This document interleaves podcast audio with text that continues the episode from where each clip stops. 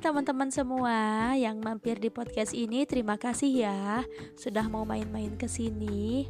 Tentunya saya harap teman-teman selalu dalam keadaan baik dan sehat-sehat aja, kegiatannya dilancarkan semuanya. Nah, ini adalah podcast ke sembilan belas eh kemarin ya sembilan belas.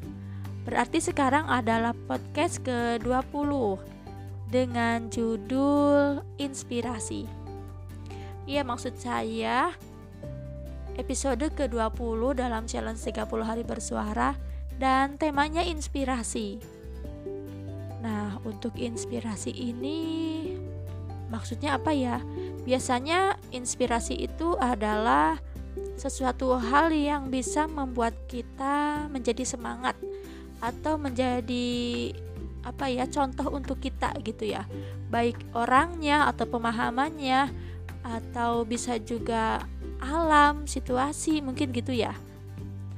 Iya, kalau untuk inspirasi seseorang itu itu udah kita pasti paham banget ya. Seperti seorang artis bisa jadi inspirasi karena kreatifnya, karena kepercayaan dirinya, karena bisa berkarya, baik itu artis, penyanyi, pemain sinetron, atau entertain yang memang pantas ditiru atau dijadikan panutan sebagai kita untuk bisa mencontoh berkarya, tentunya yang positif ya.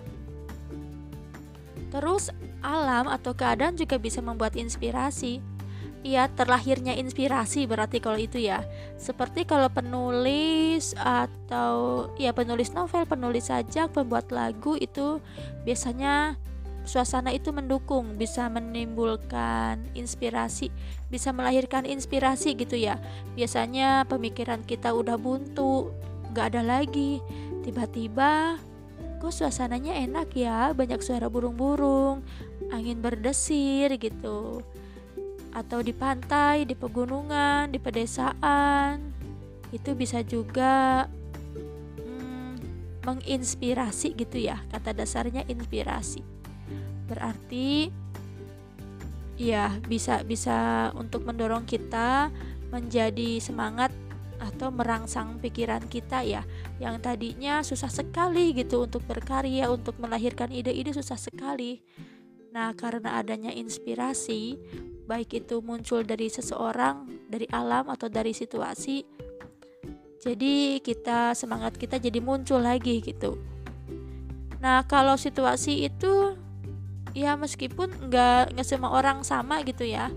Seperti halnya kalau kita pergi ke tempat keramaian, suasana pasar, terus keramaiannya suasana di sekolah mungkin atau di tempat olahraga, kadang kita suka muncul ide, oh membuat ini, melihat sesuatu gitu, atau oh jualan ini lumayan ramai gitu kan, suka ada aja inspirasi. Kalau untuk penulis mungkin bisa jadi eh kita menggambarkan suasananya rame dalam keadaan apa, olahraga atau hiruk pikuk di pasar, di sekolah gitu. Jadi inspirasi itu memang bisa muncul dari mana saja, tetapi yang sering di sini kadang dari teman-teman ya, atau dari inspirasi dari seseorang gitu.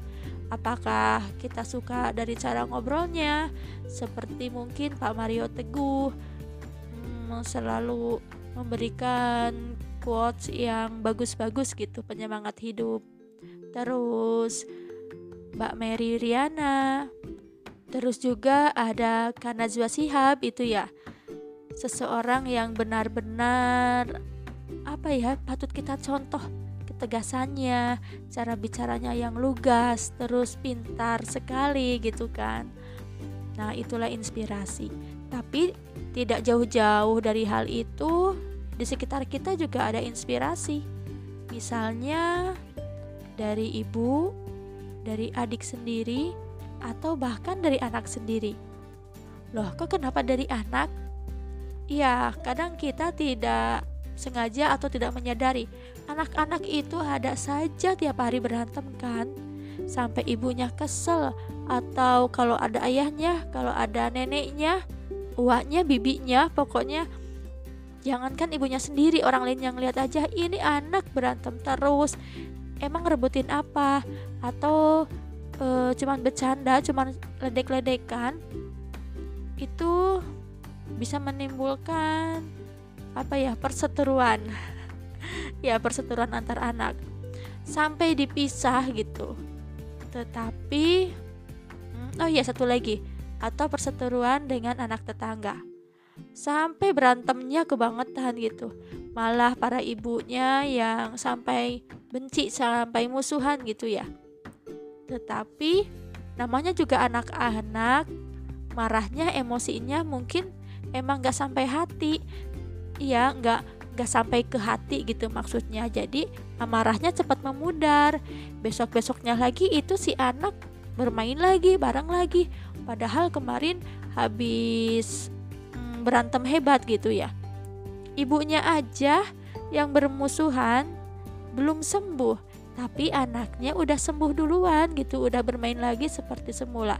Nah, itu juga bisa dibuat inspirasi.